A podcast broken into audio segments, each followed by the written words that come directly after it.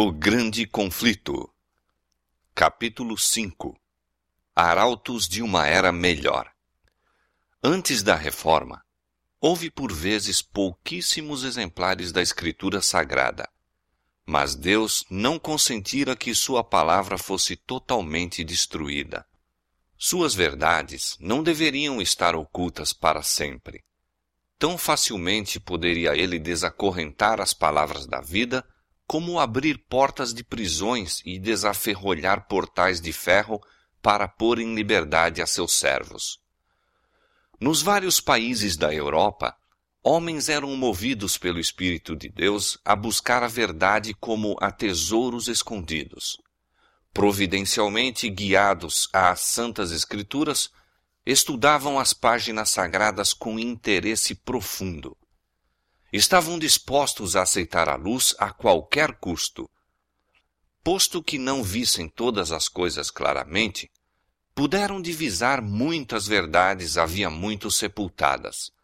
Como mensageiros enviados pelo céu, saíam, rompendo as cadeias do erro e superstição e chamando aos que haviam estado durante tanto tempo escravizados a levantar-se e assegurar sua liberdade. Com exceção do que se passava entre os valdenses, a palavra de Deus estivera durante séculos encerrada em línguas apenas conhecidas pelos eruditos. Chegara, porém, o tempo para que as Escrituras fossem traduzidas e entregues ao povo dos vários países em sua língua materna. Passara para o mundo à meia-noite. As horas de trevas estavam a esvair-se e em muitas terras apareciam indícios da aurora a despontar. No século XIX, surgiu na Inglaterra um homem que devia ser considerado a estrela da manhã da Reforma. João Wycliffe foi o arauto da Reforma não somente para a Inglaterra, mas para toda a cristandade. O grande protesto contra Roma que lhe foi dado proferir jamais deveria silenciar. Aquele protesto abriu a luta de que deveria resultar a emancipação de indivíduos, igrejas e nações. Wycliffe recebeu educação liberal e para ele o temor do Senhor era o princípio da sabedoria. No colégio, se distinguira pela fervorosa piedade, bem como por seus notáveis talentos e perfeito preparo escolar. Em sua sede de saber, procurava familiarizar-se com todo o ramo de conhecimento. Foi educado na filosofia escolástica, nos cânones da Igreja e na lei civil, especialmente a de seu próprio país. Em seus trabalhos subsequentes, evidenciou-se o valor destes primeiros estudos.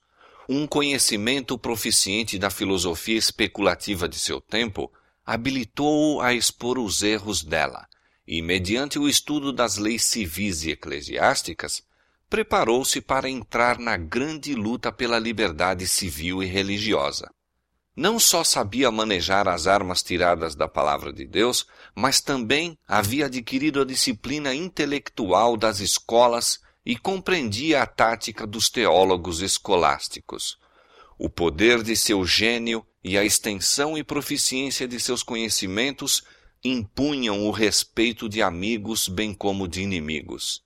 Seus adeptos viam com satisfação que seu herói ocupava lugar preeminente entre os espíritos dirigentes da nação, e seus inimigos eram impedidos de lançar o desprezo à causa da reforma, exprobrando a ignorância ou fraqueza do que a mantinha. Quando ainda no colégio, Wycliffe passou a estudar as escrituras sagradas.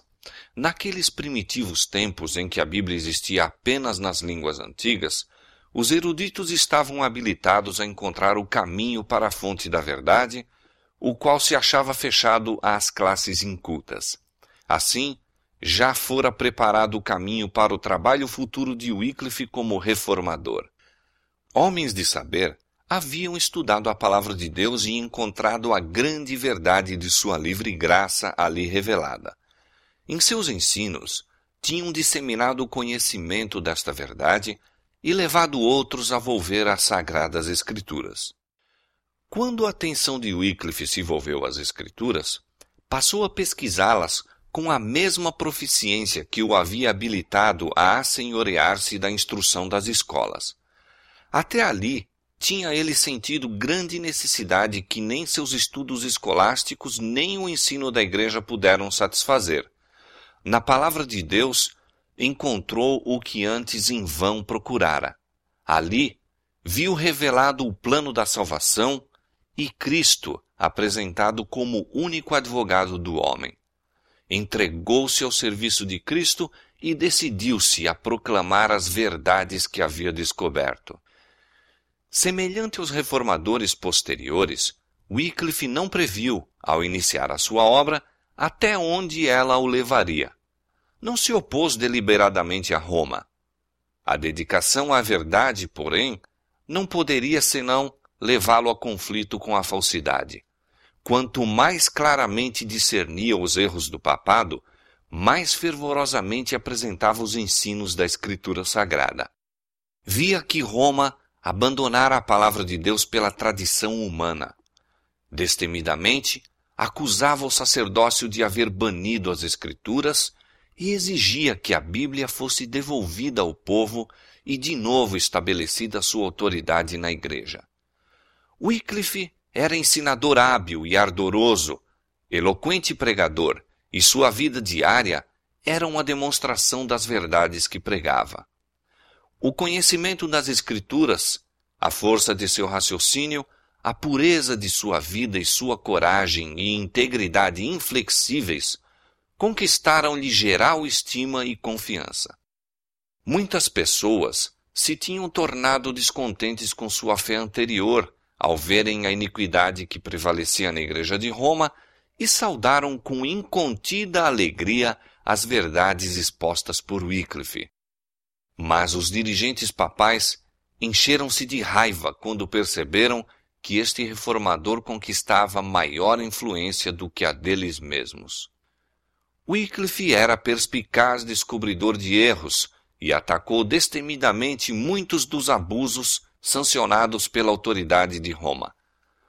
Quando agia como capelão do rei, assumiu ousada atitude contra o pagamento do tributo que o Papa pretendia do monarca inglês e mostrou que a pretensão papal de autoridade sobre os governantes seculares era contrária tanto à razão como à revelação.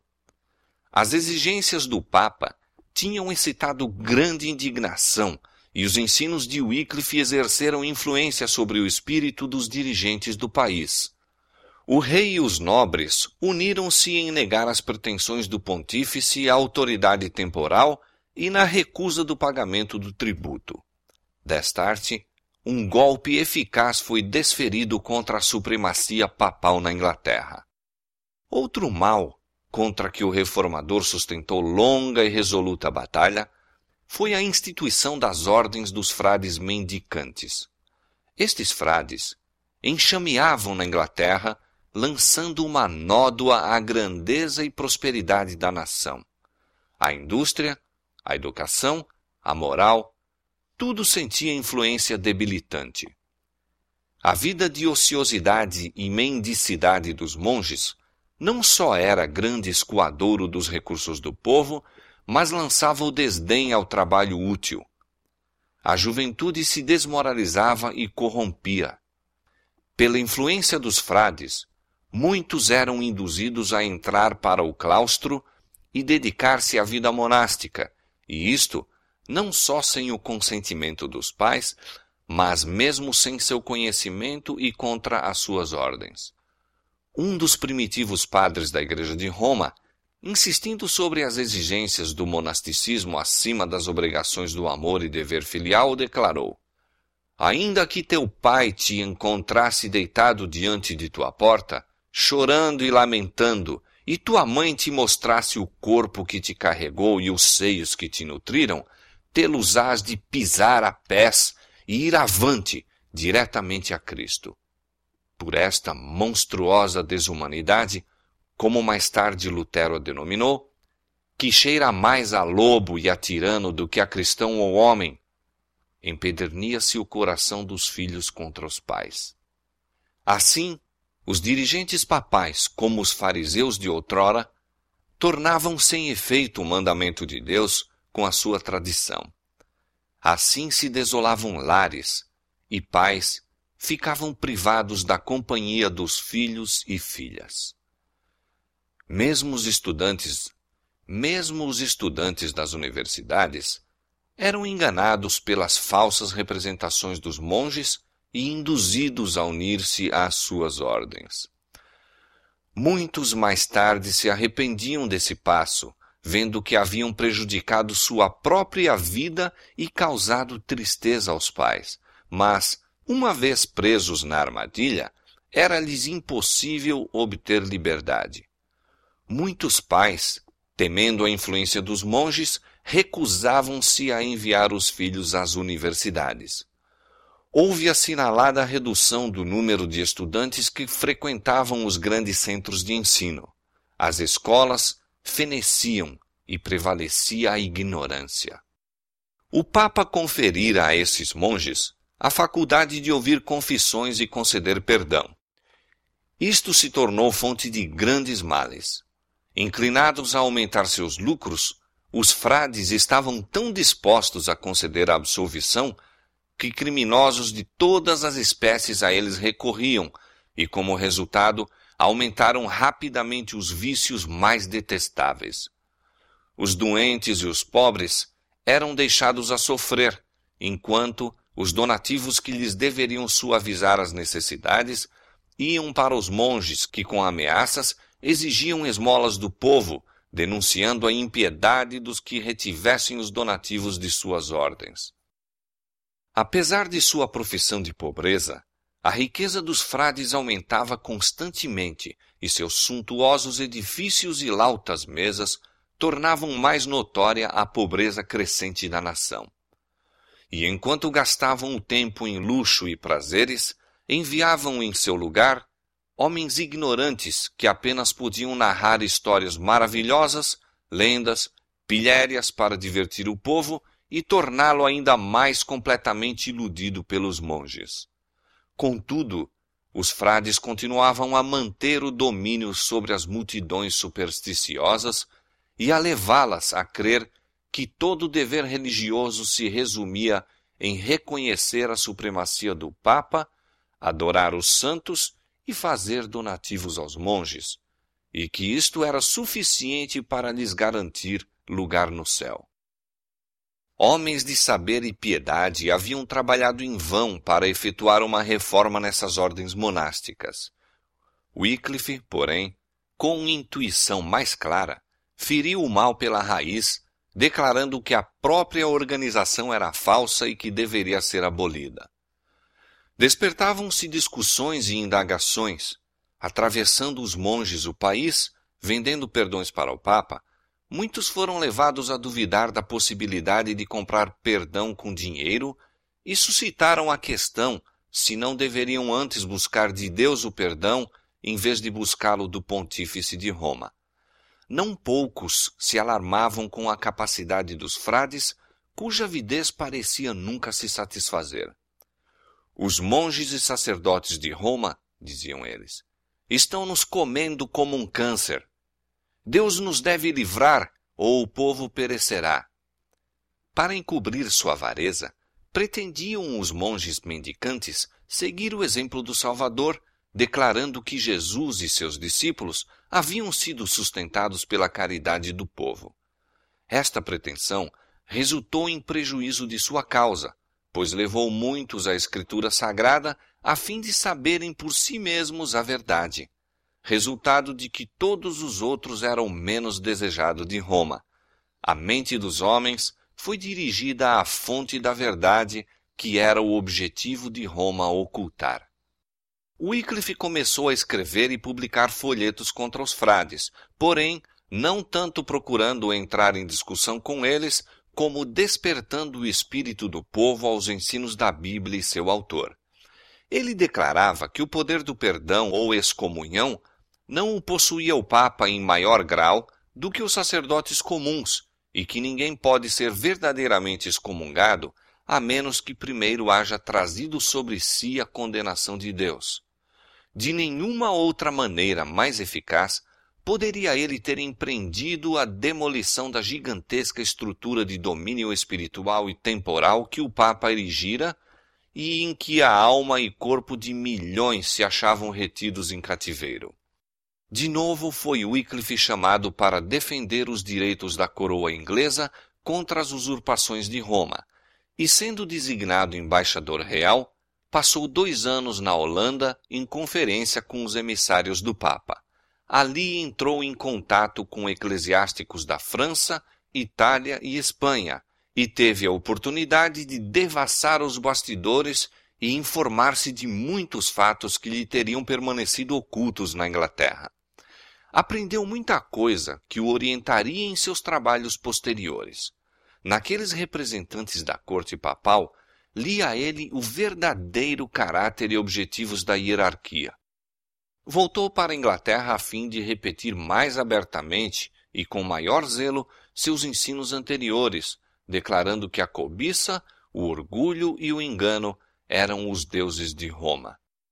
Num de seus folhetos, disse ele, falando do Papa e seus coletores: Retiram de nosso país os meios de subsistência dos pobres e muitos milhares de marcos anualmente do dinheiro do rei para sacramentos e coisas espirituais, o que é a amaldiçoada heresia de simonia, e fazem com que toda a cristandade consinta nesta heresia e a mantenha.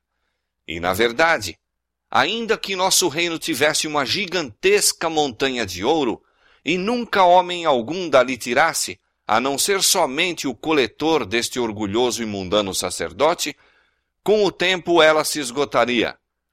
Pois sempre ele tira dinheiro de nosso país e nada devolve, a não ser a maldição de Deus pela sua simonia. Logo depois de sua volta à Inglaterra, Wycliffe recebeu do rei nomeação para a reitoria de Lutherworth. Isto correspondia a uma prova de que o monarca ao menos não se desagradara de sua maneira franca no falar.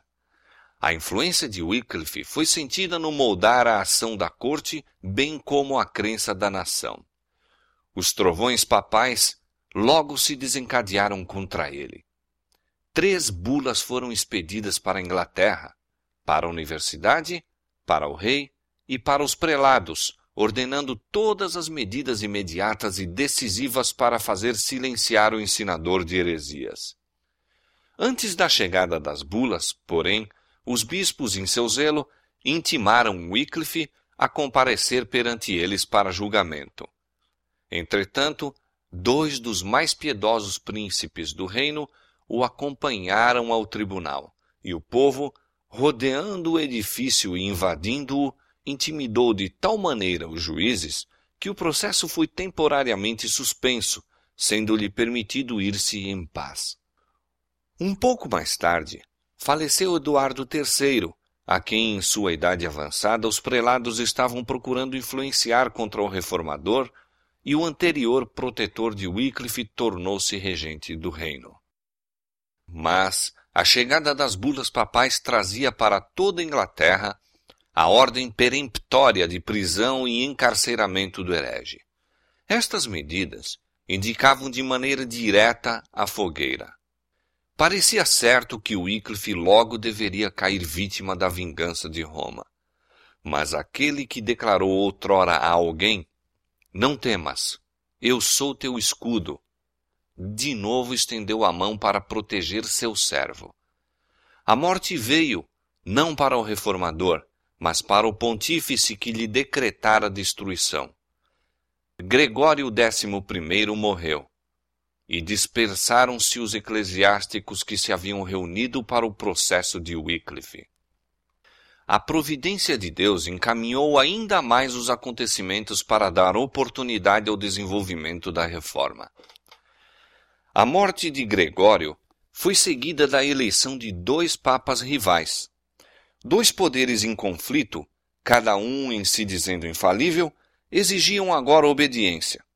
Cada qual apelava para os fiéis a fim de o ajudarem a fazer guerra contra o outro, encarecendo suas exigências com terríveis anátemas contra os adversários e promessas de recompensas no céu aos que o apoiavam. Esta ocorrência enfraqueceu grandemente o poderio do papado. As facções rivais fizeram tudo o que podiam para atacar uma a outra, e durante algum tempo Wycliffe teve repouso. Anátemas e recriminações voavam de um papa a outro e derramavam-se torrentes de sangue para sustentar suas pretensões em conflito. Crimes e escândalos inundavam a igreja.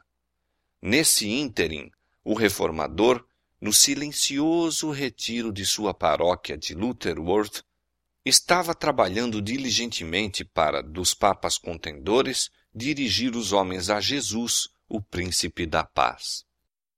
O cisma, com toda a contenda e corrupção que produziu, preparou o caminho para a reforma, habilitando o povo a ver o que o papado realmente era. Num folheto que publicou sobre o cisma dos papas, Wycliffe apelou para o povo a fim de que considerasse se esses dois sacerdotes estavam a falar a verdade ao condenarem um ao outro como o anticristo.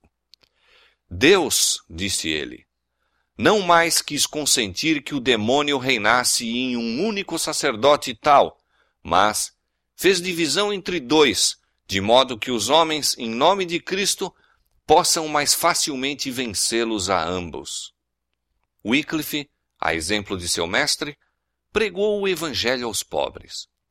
Não contente com espalhar a luz nos lares humildes em sua própria paróquia de Lutherworth, concluiu que ela deveria ser levada a todas as partes da Inglaterra.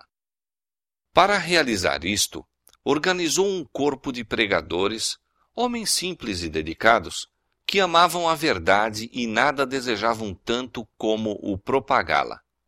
Estes homens iam por toda a parte, ensinando nas praças, nas ruas, nas grandes cidades e nos atalhos do interior. Procuravam os idosos, os doentes e os pobres, e desvendavam-lhes as alegres novas da graça de Deus. Como professor de teologia em Oxford, Wycliffe pregou a palavra de Deus nos salões da universidade. Tão fielmente apresentava ele a verdade aos estudantes sob sua instrução que recebeu o título de doutor do Evangelho. Mas a maior obra da vida de Wycliffe deveria ser a tradução das Escrituras para a língua inglesa. Num livro sobre a verdade e sentido das Escrituras, exprimiu a intenção de traduzir a Bíblia, de maneira que todos na Inglaterra pudessem ler, na língua materna, as maravilhosas obras de Deus. Subitamente, porém, interromperam-se as suas atividades. Posto que não tivesse ainda 60 anos de idade, o trabalho incessante, o estudo e os assaltos dos inimigos haviam posto à prova suas forças, tornando-o prematuramente velho. Foi atacado de perigosa enfermidade. A notícia disto proporcionou grande alegria aos frades. Pensavam então que se arrependeria amargamente do mal que tinha feito à igreja e precipitaram-se ao seu quarto para ouvir-lhe a confissão. Representantes das quatro ordens religiosas, com quatro oficiais civis, reuniram-se em redor do suposto moribundo. Tendes a morte em vossos lábios, diziam. Comovei-vos com as vossas faltas e retratai em nossa presença tudo o que disseste para ofensa nossa. O reformador ouviu em silêncio. Mandou então seu assistente levantá-lo no leito e, olhando fixadamente para eles, enquanto permaneciam esperando a retratação, naquela voz firme e forte que tantas vezes os havia feito tremer, disse: Não hei de morrer, mas viver, e novamente denunciar as más ações dos frades. Espantados e confundidos, saíram os monges apressadamente do quarto. Cumpriram-se as palavras de Wycliffe. Viveu a fim de colocar nas mãos de seus compatriotas a mais poderosa de todas as armas contra Roma, isto é, dar-lhes a Escritura Sagrada, o meio indicado pelo céu para libertar, esclarecer e evangelizar o povo. Muitos e grandes obstáculos havia a vencer na realização dessa obra. Wycliffe achava sobrecarregado de enfermidades.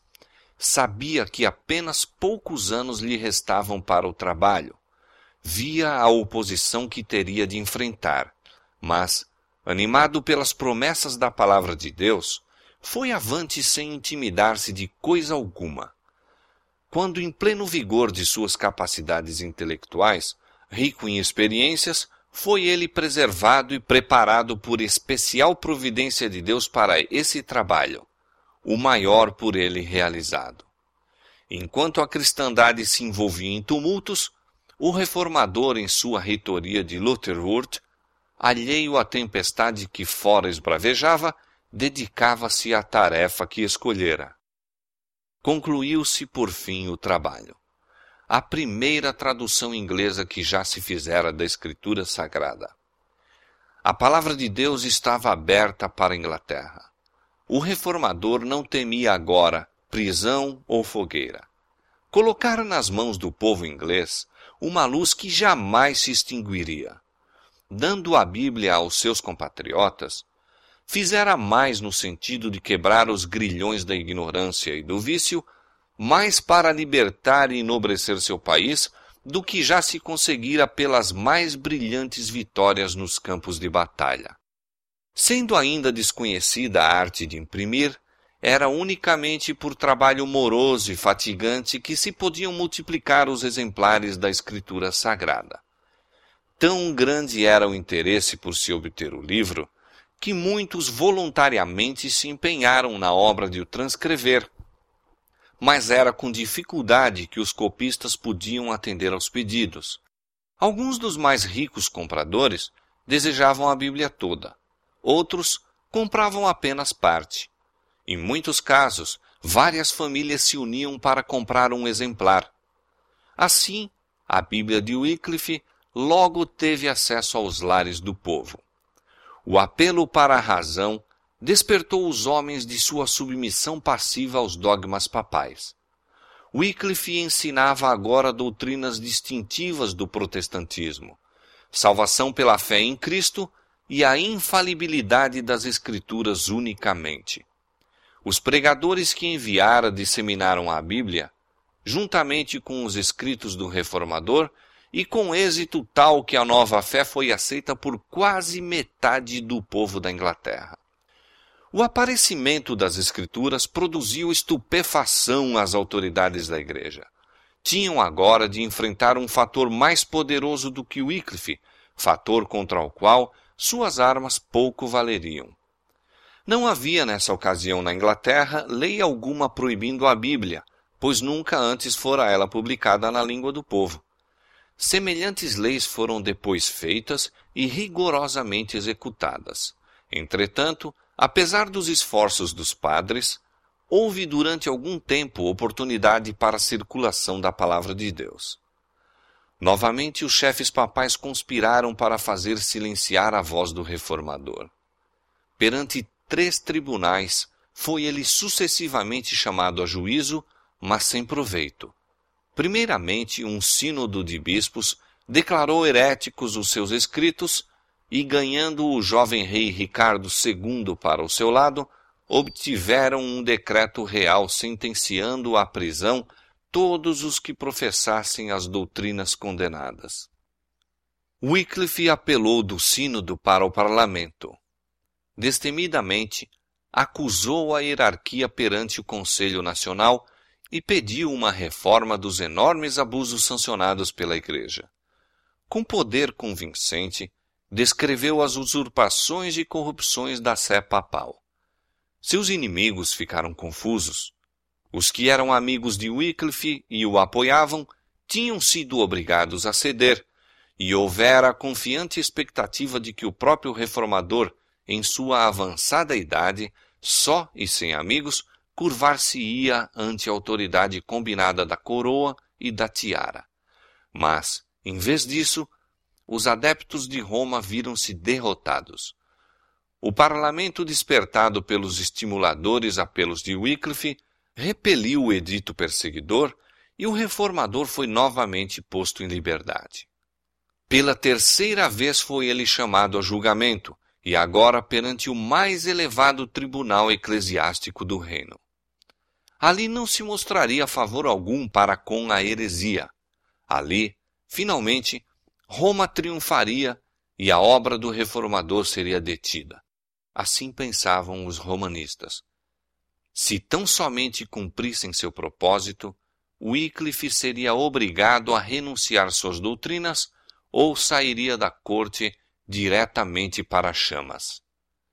Wycliffe, porém, não se retratou, não usou de dissimulação.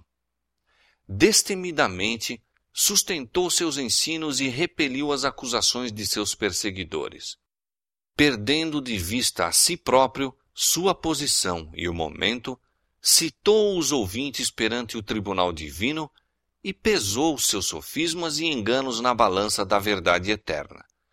Sentiu-se o poder do Espírito Santo na sala do concílio.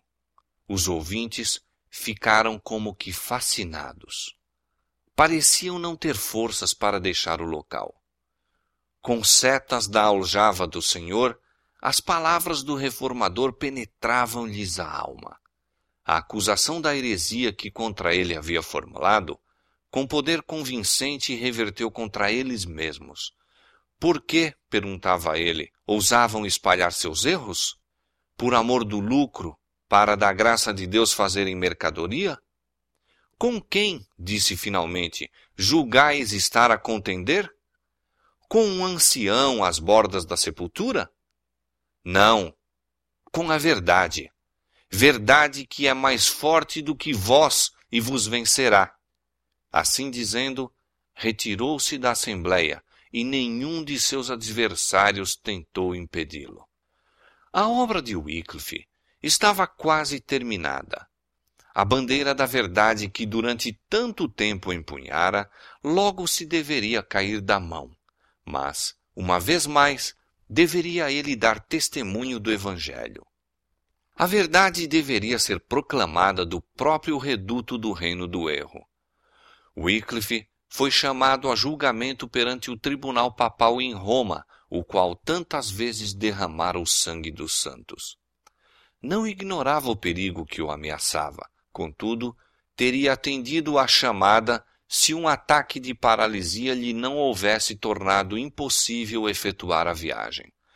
Mas, se bem que sua voz não devesse ser ouvida em Roma, poderia falar por carta, e isto se decidiu a fazer de sua reitoria, o reformador escreveu ao Papa uma carta que, conquanto respeitosa nas expressões de cristã no espírito, era incisiva censura à pompa e orgulho da sé papal.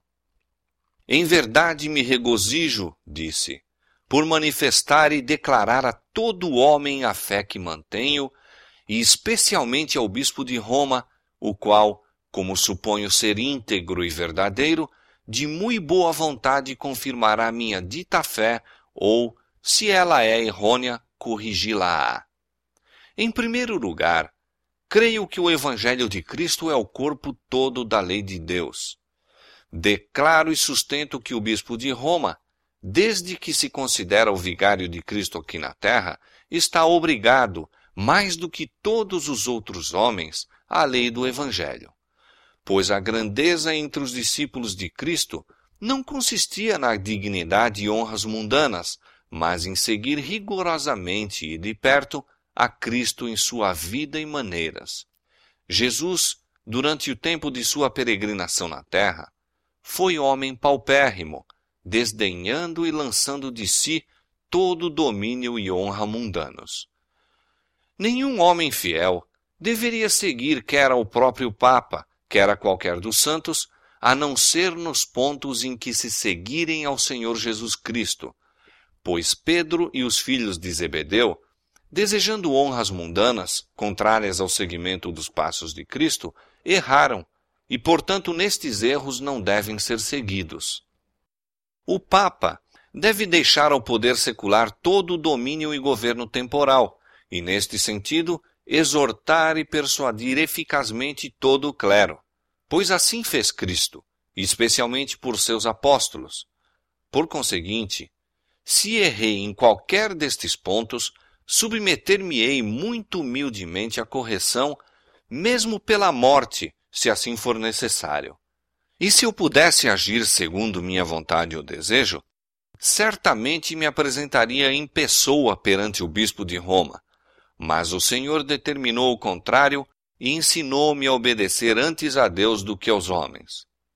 Finalizando, disse: Oremos a nosso Deus para que ele de tal maneira influencie nosso Papa Urbano VI, conforme já começou a fazer, que juntamente com o clero possa seguir ao Senhor Jesus Cristo na vida e nos costumes e com eficácia ensinar o povo e que eles, de igual maneira, fielmente o sigam nisso. Assim, Wycliffe apresentou ao Papa e aos cardeais a mansidão e humildade de Cristo, mostrando não somente a eles mesmos, mas a toda a cristandade o contraste entre eles e o Mestre, a quem professavam representar. Wycliffe esperava plenamente que sua vida seria o preço de sua fidelidade.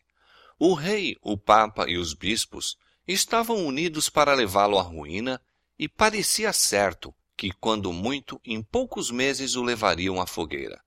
Mas sua coragem não se abalou. Por que falais em procurar longe a coroa do martírio? dizia. Pregai o evangelho de Cristo aos altivos prelados, e o martírio não vos faltará. Que? Viveria eu e estaria silencioso? Nunca! Venha o golpe, e eu estou aguardando. Mas Deus, em sua providência, ainda escudou a seu servo. O homem que durante toda a vida permanecera ousadamente na defesa da verdade, diariamente em perigo de vida, não deveria cair vítima do ódio de seus adversários. Wycliffe nunca procurara escudar-se a si mesmo, mas o Senhor lhe fora o protetor. E agora, quando seus inimigos julgavam segura a presa, a mão de Deus o removeu para além de seu alcance. Em sua igreja em Lutherworth, na ocasião em que ia ministrar a comunhão, caiu atacado de paralisia e em pouco tempo rendeu a vida. Deus designara a Wycliffe a sua obra. Pusera-lhe na boca a palavra da verdade e dispusera uma guarda a seu redor para que esta palavra pudesse ir ao povo. A vida fora-lhe protegida e seus trabalhos se prolongaram até ser lançado o fundamento para a grande obra da reforma. Wycliffe saíra das trevas da Idade Média. Ninguém havia que tivesse vivido antes dele por meio de cuja obra pudesse modelar seu sistema de reforma. Suscitado como João Batista para cumprir uma missão especial, foi ele o arauto de uma nova era.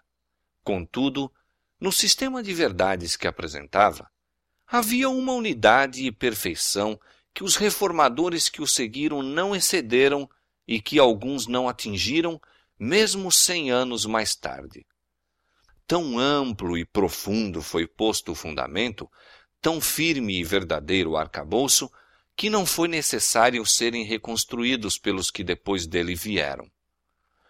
O grande movimento inaugurado por Wycliffe, o qual deveria libertar a consciência e o intelecto e deixar livres as nações, durante tanto tempo jungidas ao carro triunfal de Roma, teve sua fonte na Escritura Sagrada. Ali se encontrava a origem da corrente de bem-aventurança, que, como a água da vida, tem manado durante gerações desde o século XIV. Wycliffe aceitava as Sagradas Escrituras com implícita fé como a inspirada revelação da vontade de Deus como suficiente regra de fé e prática. Fora educado de modo a considerar a Igreja de Roma como autoridade divina, infalível e aceitar com indiscutível reverência os ensinos e costumes estabelecidos havia um milênio. Mas de tudo isto se desviou para ouvir a santa palavra de Deus. Esta era a autoridade que ele insistia com o povo para que reconhecesse. Em vez da igreja falando pelo Papa, declarou ser a única verdadeira autoridade, a voz de Deus falando por sua palavra. e não somente ensinava que a Bíblia é a perfeita revelação da vontade de Deus, mas que o Espírito Santo é o seu único intérprete e que todo homem, pelo estudo de seus ensinos, deve aprender por si próprio o dever. Desta maneira fazia volver o espírito do Papa e da Igreja de Roma para a palavra de Deus. Wycliffe foi um dos maiores reformadores. Na amplidão de seu intelecto, clareza de pensamentos, firmeza em manter a verdade e ousadia para defendê-la, por poucos dos que após ele vieram foi igualado. Pureza de vida, incansável diligência no estudo e trabalho, incorruptível integridade, amor e fidelidade cristã no ministério caracterizaram o primeiro dos reformadores. E isto, apesar das trevas intelectuais e corrupção moral da época de que ele emergiu. O caráter de Wycliffe é testemunho do poder educador e transformador das Sagradas Escrituras. Foram estas que dele fizeram o que foi. O esforço para aprender as grandes verdades da revelação comunica frescor e vigor a todas as faculdades. Expande a mente, aguça a percepção, amadurece o juízo. O estudo da Bíblia enobrece a todo pensamento, sentimento e aspiração como nenhum outro estudo o pode fazer. Dá estabilidade de propósitos, paciência, coragem e fortaleza. Aperfeiçoa o caráter e santifica a alma.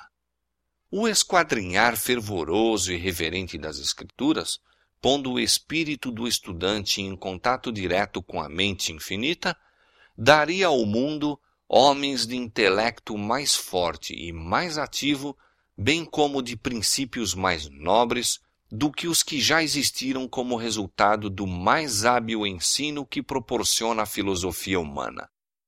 A exposição das tuas palavras dá luz, diz o salmista, dá entendimento aos simples. As doutrinas ensinadas por Wycliffe continuaram durante algum tempo a espalhar-se. Seus seguidores, conhecidos como Wycliffitas e Lollardos, não somente encheram a Inglaterra, mas espalharam-se em outros países, levando o conhecimento do Evangelho. Agora que seu guia fora tomado dentre os vivos, os pregadores trabalhavam com zelo maior do que antes e multidões se congregavam para ouvi-los. Alguns da nobreza e mesmo a esposa do rei se encontravam entre os conversos. Em muitos lugares houve assinalada reforma dos costumes do povo e os símbolos do catolicismo foram removidos das igrejas. Logo, porém, a impiedosa tempestade da perseguição irrompeu sobre os que haviam ousado aceitar a Escritura Sagrada como guia. Os monarcas ingleses, ávidos de aumentar seu poder mediante o apoio de Roma, não hesitaram em sacrificar os reformadores. Pela primeira vez na história da Inglaterra, a fogueira foi decretada contra os discípulos do Evangelho. Martírios sucederam a martírios. Os defensores da verdade, proscritos e torturados, podiam tão somente elevar seus clamores ao ouvido do Senhor dos Exércitos. Perseguidos como inimigos da Igreja e traidores do reino, continuaram a pregar em lugares secretos, encontrando abrigo o melhor que podiam nos humildes lares dos pobres e muitas vezes refugiando-se mesmo em brenhas e cavernas.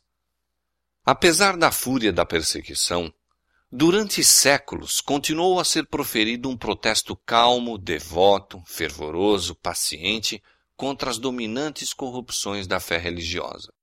Os crentes daqueles primitivos tempos tinham apenas conhecimento parcial da verdade, mas haviam aprendido a amar e a obedecer à palavra de Deus e pacientemente sofriam por sua causa. Como os discípulos dos dias apostólicos, muitos sacrificavam suas posses deste mundo pela causa de Cristo.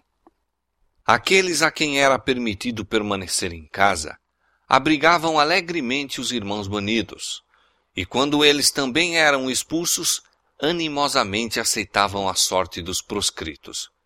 Milhares, é verdade, aterrorizados pela fúria dos perseguidores, compravam a liberdade com sacrifício da fé e saíam das prisões vestidos com a roupa dos penitentes, a fim de publicar sua renúncia. Mas não foi pequeno o número, e entre estes havia homens de nascimento nobre, bem como humildes e obscuros, dos que deram destemido testemunho da verdade nos cubículos dos cárceres, nas torres dos lolardos e em meio de tortura e chamas, regozijando-se de que tivessem sido considerados dignos de conhecer a comunicação de suas aflições. Os romanistas não haviam conseguido executar sua vontade em relação ao Wycliffe durante a vida deste, e seu ódio não se satisfez enquanto o corpo do reformador repousasse em sossego na sepultura. Por decreto do Concílio de Constança, mais de quarenta anos depois de sua morte, seus ossos foram exumados e publicamente queimados, e as cinzas lançadas em um riacho vizinho. Esse riacho, diz antigo escritor, levou suas cinzas para o Avon, o Avon para o Severn, o Severn para os pequenos mares, e estes para o grande oceano. E assim as cinzas de Wycliffe são o emblema de sua doutrina, que hoje está espalhada pelo mundo inteiro. Pouco imaginaram os inimigos a significação de seu ato perverso. Foi mediante os escritos de Wycliffe que João Hus, da Boêmia, foi levado a renunciar a muitos erros do catolicismo e entrar na obra da reforma. E assim é que nesses dois países tão grandemente separados foi lançada a semente da verdade. Da Boêmia, a obra estendeu-se para outras terras. O espírito dos homens foi dirigido para a palavra de Deus, havia tanto esquecida. A mão divina estava a preparar o caminho para a grande reforma.